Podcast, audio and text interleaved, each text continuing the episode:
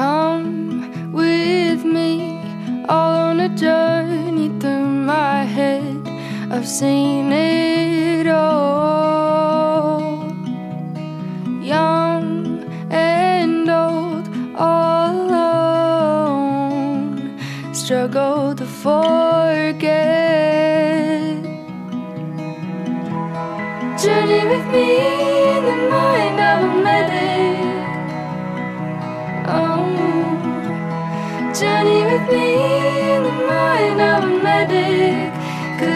Cause my everyday.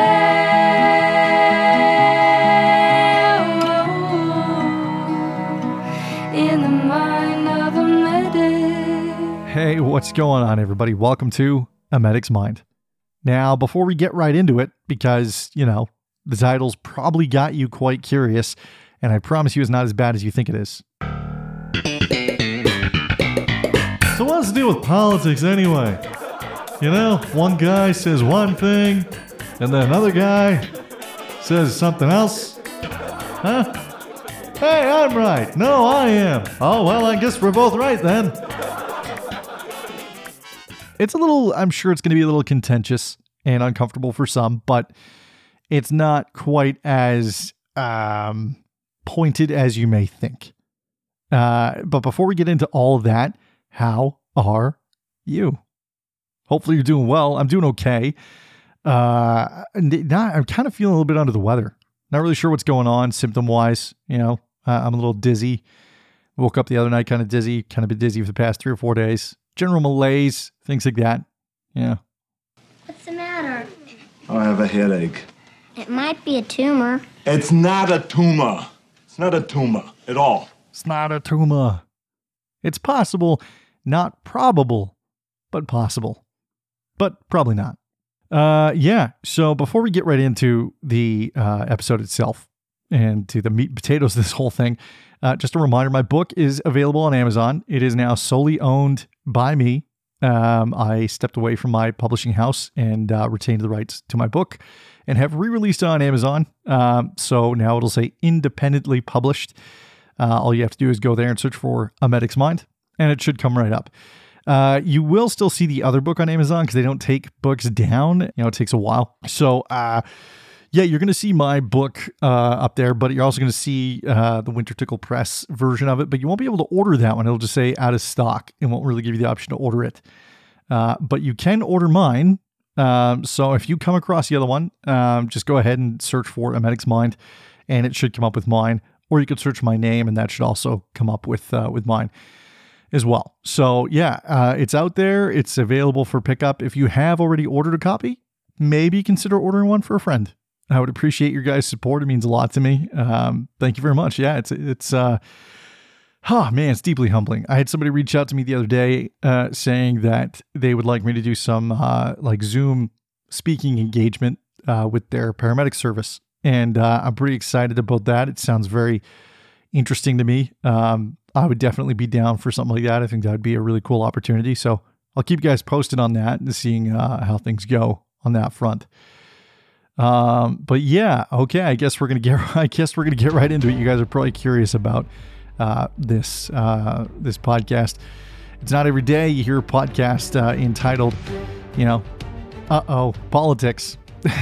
I mean, it's such a contentious issue that uh, you know it's pretty scary to to kind of talk about. But um, I think in today's climate, I mean, when you exist online, it's seemingly impossible to evade the splash of debris caused by partisan politics. Now, this podca- podcast specifically is not a political podcast. I've never wanted it to be, I've never pushed for it to become one. But that being said, I reference my first point. It's seemingly impossible to evade the debris. Now, why would I say that? What does my proclamation reside on, right? What basis do I have for saying that? Well, on a subjective notice, uh, as a writer, it's my job to, you know, write, but it's also my job to send out my work in hopes that it'll be picked up and read and marked and merited, then placed accordingly. And um, in an ideal existence, that would be how things are. However, in today's world, it's it's truly not. Over the past several months, I've come across a mounting torrent of prerequisites to be adhered to prior to even being able to submit the work. Now, every publishing house has their rules and requirements, and it is their right to have that. Most, however, demand that those requirements be based on the body of work, not the person submitting it. I can list to you at least nine well known and many more lesser known publications from both Canada and the US whose latest requirements demand that the author, or the owner of the IP being submitted, be a member of at least one of these groups LGBTQ, BIPOC, Black, Female, or Indigenous, which is ironic because that's covered under BIPOC. So I, I don't know why they feel the need to add the other. Um, and, and prior to continuing on, uh, I'll refer back to my earlier points. A publishing house has the right to demand any requirements they wish, within legal standing, of course. But the issue here comes in the form that these requirements, these prerequisites, are solely based on current narrative laden promulgation in hopes of engendering sales. And again, it's their right, but it doesn't really make sense to me. I have a hard time computing it because a lot of what they're trying to get out of this, a lot of what they're trying to, or at least what they're trying to say they want out of this stuff, is to give voices to the lesser known, which again doesn't really make a lot of sense because there are plenty of authors out there that are not, you know, cis white, whatever, right? I, I just, there's plenty of works that you can suss out, plenty of great authors, plenty of majority of the people that are winning uh, literary um, recognition on CBC are definitely not from the cis white male community. Um, and I'm not saying that's a bad thing that they have to be from that, but what I'm saying is that when you have your your requirements for even submitting a manuscript based solely upon color, it blows me away. You know, I don't understand how how how some su- such a progressive movement or idea uh, is is based so heavily upon the most superficial element of being a human being. To me, that makes no sense. You know, you're you're foregoing works from other very likely ta- and, and likely very talented authors in the name of progressivism. And in my opinion, basing merit to someone based on nothing other than genetics and identity is is hardly a way forward. In my opinion, it's a really it, it's it's more of a precipitous step backwards. We've seen what happens when people are categorized and put into groups and then have those groups ranked by way of subjective virtue. It leads nowhere forward. We know that. We've seen that. There is tangible evidence out there. There are there are tangibles that we can that we can look to whether you are left leaning or right leaning and we can see the the harmful ramifications of of doing that and yet here we are in a, a seemingly innocuous world of literature and and this is being done very heavily. You know, narrative is one thing for sure, but facts should also and always supersede that of story. And you may be asking yourself at this particular point, well, how the hell does any of this relate to a medic's mind other than the fact that you're a writer? How does any of this relate to being a paramedic and how does any of this help paramedics as a whole? I don't get it. Uh, what's up, Matt? Well, don't worry, I'm getting there. Okay. Um, but before I do, uh, an anecdote to help me get in there, a segue, if you will. My former publisher once asked me why I feel so strongly about certain politics and why I feel the need to voice them online or engage within discourse about contentious topics. And my answer at the time was somewhat lacking. And by that I mean I was very meek and mild in my response because uh, you know, it was like diplomatic, you know? I worried about what my publisher would think and how they would view me and I wanted the working relationship to be um, cohesive and symbiotic. I wanted it to be to be good, and so I, I gave a very sort of uh, one-sided, one one-dimensional answer, and that was ultimately doing a disservice to myself and my morals. Because the true answer of why I dislike the rhetoric um, that that's in current placement by a lot of mainstream and a lot of uh, fringe um, ideologues is that uh, movements such as defund the police, and my dog's barking upstairs. I don't know if you can hear that.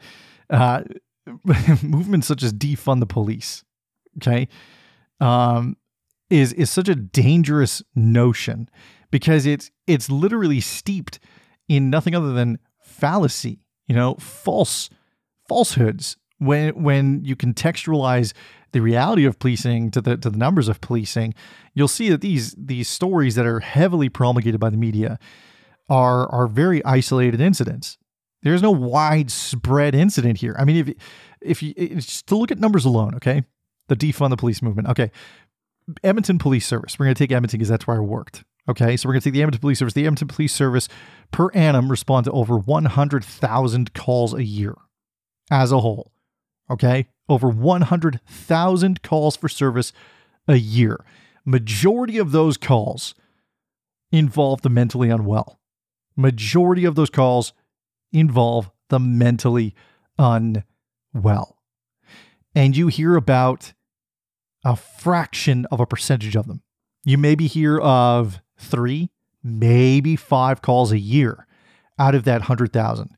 That's a 0.0 percentage of calls.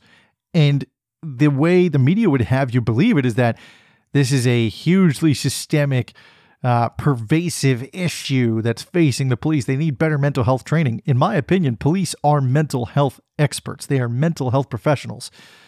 Now, I'm not saying that on par with that of psychologists or um, psychotherapists or anything. That's not what I mean. I'm saying within their field and the people that they work, uh, you know, the clientele they have, the people they interact with, with majority of them being mentally unwell or having some mental health um, element to the call, and they're able to majority of the time run the call peacefully and and without escalation and without injury to either police officer or the public or the person themselves. You know, it's it's it's so infuriating to me because when when my publisher asked me this, why does it bother you so much? Because I've seen firsthand when I was working as a paramedic, I've witnessed it firsthand, the real world ramifications of these false assertions.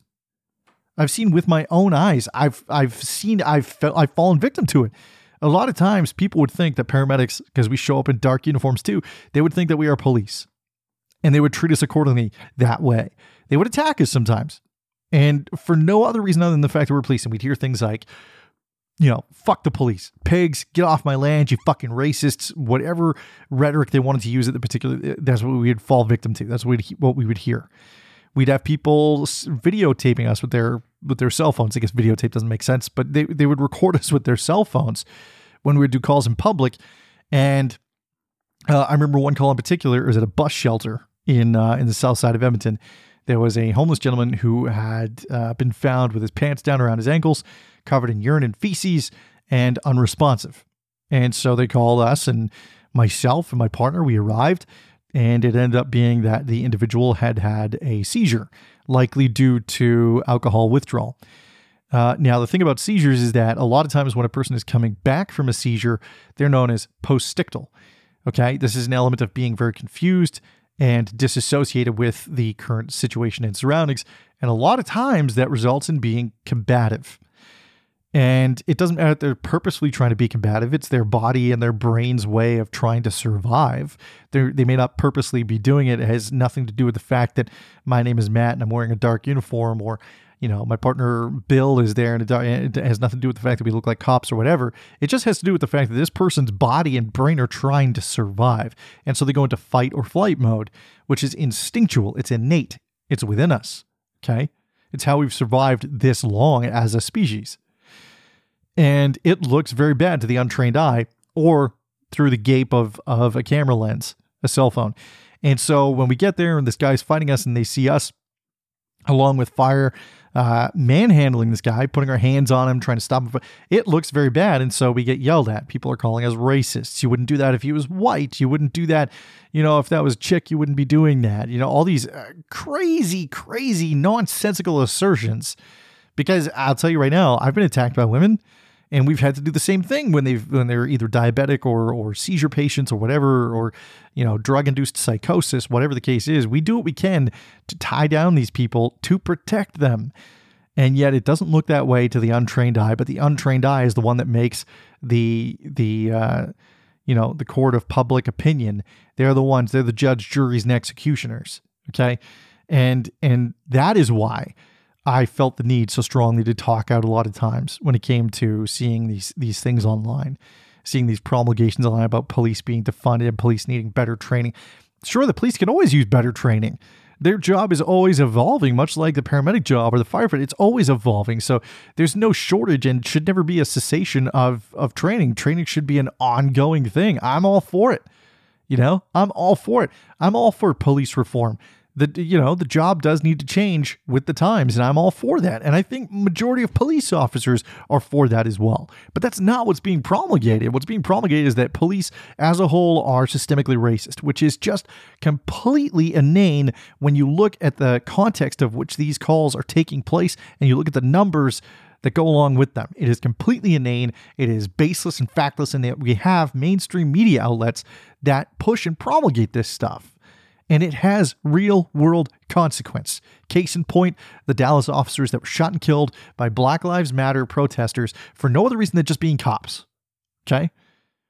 Real world consequences. Real people are dying because of these things. And here here I am being questioned by my my publisher as to why it's so important to me. And I never said that it's because I've seen the real world ramifications. I never gave her these things. And even if I did, I don't think it would have gone anywhere. The reason that I say that, the reason I say that is is because, you know, when when we talked, when she when she asked me about this, um, you know, it came from a place of, you know, hey, you know, your book's getting ready to come out. Uh, you know, you, you know, you might alienate some people. There was never any mention of me being alienated or feeling alienated or ganged up on because in today's current climate, I am known as a cis white privileged male. That's just that's who I am. My background, the things that my family and I have been through don't matter. And even when they get brought up, they go, well, that's not really what privilege is. The goalposts consistently move when you argue with the ideologues that promulgate this kind of stuff. You know, when the reality is their assertions and their their blind rhetoric have real world implications not remarking on them and allowing them to sail by unchecked and unchallenged doesn't make them any less potent. In fact, if you ask me, it fosters insidious growth of these things. You only need to look at the mainstream media or cast eyes on the infinite number of online videos depicting violence, coupled with the aforementioned rhetoric, to validate what I'm saying. uh, uh you can touch this. This is not just me saying things. You can go and see this stuff for yourself just by typing something into a search bar. You know, and uh, and and when when my publisher came to me to talk to me about this, uh, or my previous publisher came to me to to talk to me about this stuff, um, I was the only one on her docket. I was the only one on uh, on their docket. I was the only one on their their current uh, roster that would ever be spoken to about political issues. I was the only one who ever, was ever asked about why I posted this. Can I take this down? Can I change that? Can I change this word? Maybe I just shouldn't say that. Hey, maybe you should just talk to me instead instead of posting it online. But none of my posts were racist or bigoted or anything of, of the sort. They merely were in rebuke of current social narrative. But yet, people that attacked me, who were also represented by this same publisher, went by unchecked unquestioned and and no cessation of their posts no cessation of them saying horrible things to me. I had one person tell me they used to think i was a good person but i'm dangerously close to to being seen as a horrible person simply because i didn't call donald trump a racist because they asked me point blank to call him one. And I said, no, I'm not doing it because I'm not going to bow down and call somebody something just because you want to feel validated in your opinion and your view. I'm not going to do that. Show me the evidence and I'll, I'll happily call out racism. All right. I, I think racism is abhorrent. I think it's absolutely inane and terrible. But I think that the assertion of white privilege is racist. Okay. That's where I fall in. I don't I don't I don't sit and change the definition of racism to fit the narrative. Racism has been long-standing, it's been around for a long time. Again, it is tangible and there's tangible uh, pieces of, of historical evidence that we can pick up and use. And there's also today, in today's standards, uh, that we can pick up and show as racism, but they're not viewed at as racism because, well, it's being done to a different group of people under the guise of oppression, which is just it's just insane. You know, you can have as many statistical and factual backings as you like, and you will be called a bigot or racist or phobic. And I think that's crazy. And the reason that that I bring this up is is that how far do you think the world of mental health would would be today? How far do you think it would be if we allowed narrative to drive the conversations as opposed to fact? Because the, the narratives used to be he's he's weak or she's weak. They can't handle it. They're unwell. They're sick. They're cuckoo. You know, shell shock, right? Back in World Wars One, World War Two. You know? They're they're they're not tough. They're not gritty like the rest. I just can't hack it. You know, all these dangerous, terrible stereotypes that we've seen the dangers of. Imagine them going unchecked and unquestioned and unchallenged the way we the way we refuse to challenge the current narrative of things when when there is interjections of challenges towards those things when there is discourse presented right uh, dissenting viewpoints put into play they're immediately invalidated by way of racist bigot homophobe transphobe whatever phobe you want to use that's what happens so if we use the same mentality when it comes to mental health when we use the same mentality when it comes to first responders who are coming out and speaking about the stuff they go through when they're talking about the issues they face and the hardships they're going through on the job. And we allowed the same narrative that was back in the day used in current climate because we refuse to challenge it, then we're going to hear things like, well, you know, you haven't you haven't been doing the job long enough to be affected by it. Well, you know, if you can't hack it, don't do it. Well, you knew what you were signing up for. You know, you knew that this was part of your job, so on and so forth and so forth. And then we we see we see already, even with the, the the massive strides that we've made in the mental health field with respect to first responders and veterans, how many suicides are still ongoing. Imagine if we are still living in an age where people are completely invalidated, you know, by way of being considered weak and inept and un- incapable. Just imagine that for a second. It's horrifying. It's horrifying and it's superfluous. It doesn't need to be that way, and that's why we got to a point where that we are now with more room to grow. But the only way we grow is by having discussions, rational discussions on one side of the fence and the other. Not one side or the other, but one side and the other. You have to be able to have conversations. You know, when it came to uh, when it came to this this publisher of mine, um, there was actually one time they they used to look at my statuses so critically that one time I wrote something in support of, of something they were doing. They were working on a project about autism, and they they had posted something. So i shared it on my medics mind page and i said hey you know this this is you know kind of autism. This is this is great. You know there are many many misunderstandings about what this condition is and there's lots of parallels uh, to people's misconception of mental health. And the publisher had such a critical eye of me that they they like within two minutes of me posting this they sent me a private message and said uh, yeah hey um, just to let you know autism is not a mental health condition and I stared at the screen for a second and I reread my post to make sure I didn't make any typos. And there were no typos, there were no accents. I said, I, I cautioned them. I said, um, maybe you should go back and reread it, indicating to them that it was their reading comprehension that had failed them, not my uh, assertion that autism is generally misunderstood as well as is mental health. They are both misunderstood and given mis- misconceptions and misjudgments. And in that respect, they are relatable to one another. They're not synonymous with one another. Autism is not a mental health condition, uh, and and mental mental health is not by way of default autism. Right? Those things are not connected that way. And my post never reflected that. But and they came back and oh, okay, yeah, sorry, I, I just misread. Ah, ah, ah. And and it infuriated me because I'm like, listen, you you spend so much time going through and looking at my post with such a critical eye. And and if it doesn't fit the echo chamber that you reside in this this utopian style idea of what the world should be not what the world is but what you think the world should be and and all of a sudden it falls out of line with that well you know you're not really marketable if you do that you know and i and so when they when they told me that when my publishing house told me that i wasn't really marketable with these posts i curtailed them i did i, I reined them in and uh, and let them uh, let them try to market me. But then you know that didn't happen anyway because you know they just went on to a different project. So it really had nothing to do with marketability and everything to do with conformity to their viewpoint of the world, and that is the problem. Because if we have to conform to ideologue viewpoints, Well, then what's to stop, you know, the the old blue collars uh, in the in the the first responder worlds from hard nosing progress towards mental health by just simply saying, well, yeah, I guess you can't do the job. You, you can't hack it. You know, you can't hack it. If, if we if we just allow them to do that, then just imagine how terrible that's going to be.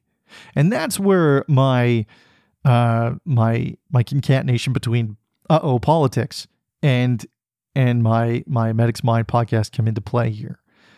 You know, it's uh it's really it's it's dangerous. It's a really dangerous thing.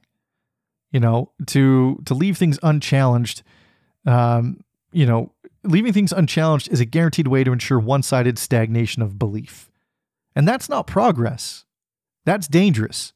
And the other aspect of of this thing that I want to talk about is that when it comes to double standards, i.e., redefining uh, what racism is, or uh, you know, allowing racism on one side of the fence because it's happening to a group that's perceived as privileged, you're never going to attain equality that way because double standards will never equate to equality. It just will it will not happen. Double standards are just that, double standards. And that's what we're living in right now, both within the literary world, uh, you know, on, on, on respect to this stuff. You know, Jordan Peterson, uh, like him or not, um, I've read his book. I personally don't like his book. I personally, um, I think he's a very eloquent speaker, and I think he's a very intelligent man. And I agree with a lot of the things he says, but I also disagree with a, a wide breadth of, of things that he says as well. And that's okay. It's okay to disagree with someone. And I've never once, and will I never will, call for somebody to be canceled or censored um, in in the name of my own subjective personal belief and feeling. I just I never will.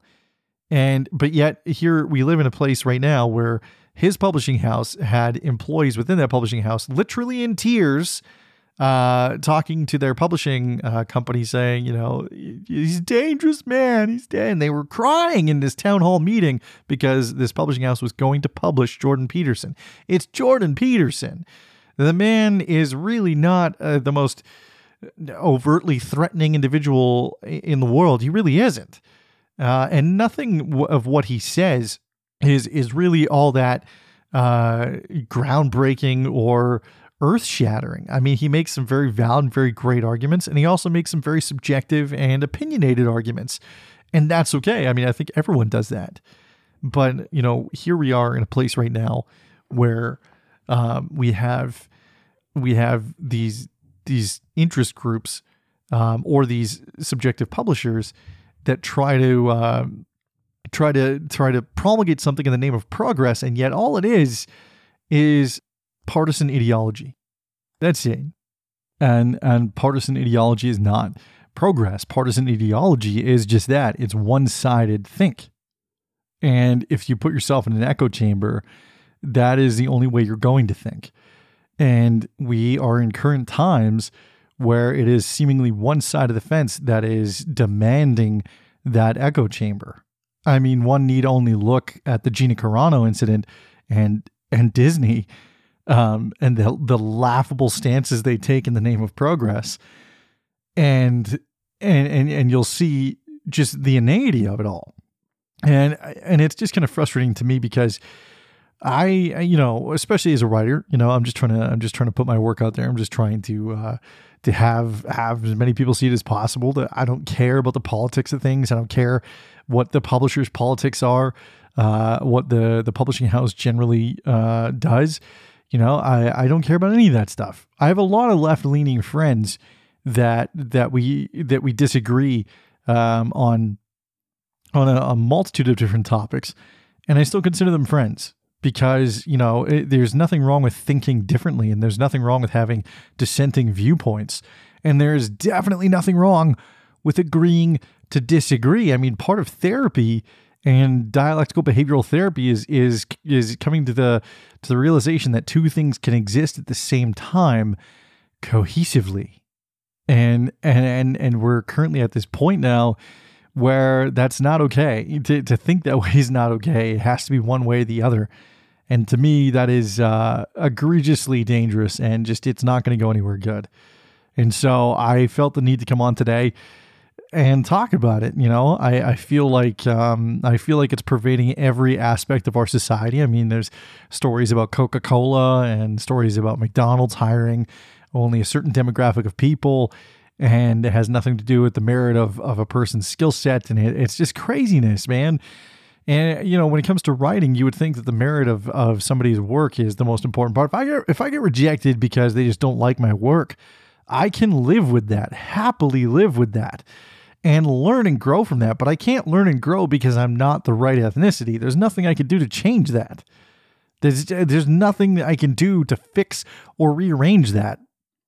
And there's nothing anybody can do to change or fix their their genetic uh, predisposition or their uh, you know their just gen- genetic uh, birth uh, birthrights. Because I mean it's it's we didn't. Nobody had a choice. I don't remember having a choice. I didn't fill out this this thing saying, "Yeah, I'd like to be white. I'd like to be privileged. Um, I'd like to be male. Yeah, that'd be great. Okay, send me on through. I'll uh, pop out the vagina and be happy now." Like I don't remember. I don't remember that questionnaire being there somehow. I don't think that you know on the way down the fallopian tube I had a an, you know an exit questionnaire. You know, so I mean to to base things, uh, policies, and uh, you know, um, company rule on those things to me makes no sense, and I I completely disagree with it. And because this is my podcast, I felt like I had to come on and let you guys know I disagree with it. and so this is me disagreeing with it openly uh, and and just candidly, just being completely naked with you guys, letting you guys know how I'm feeling, how things are going. And that's it. Anyway, I've rambled on for long enough. This is A Medic's Mind, the podcast, and I will see you next week. Be well, be safe, and above all else, keep talking to each other. Journey with me in the mind of a medic.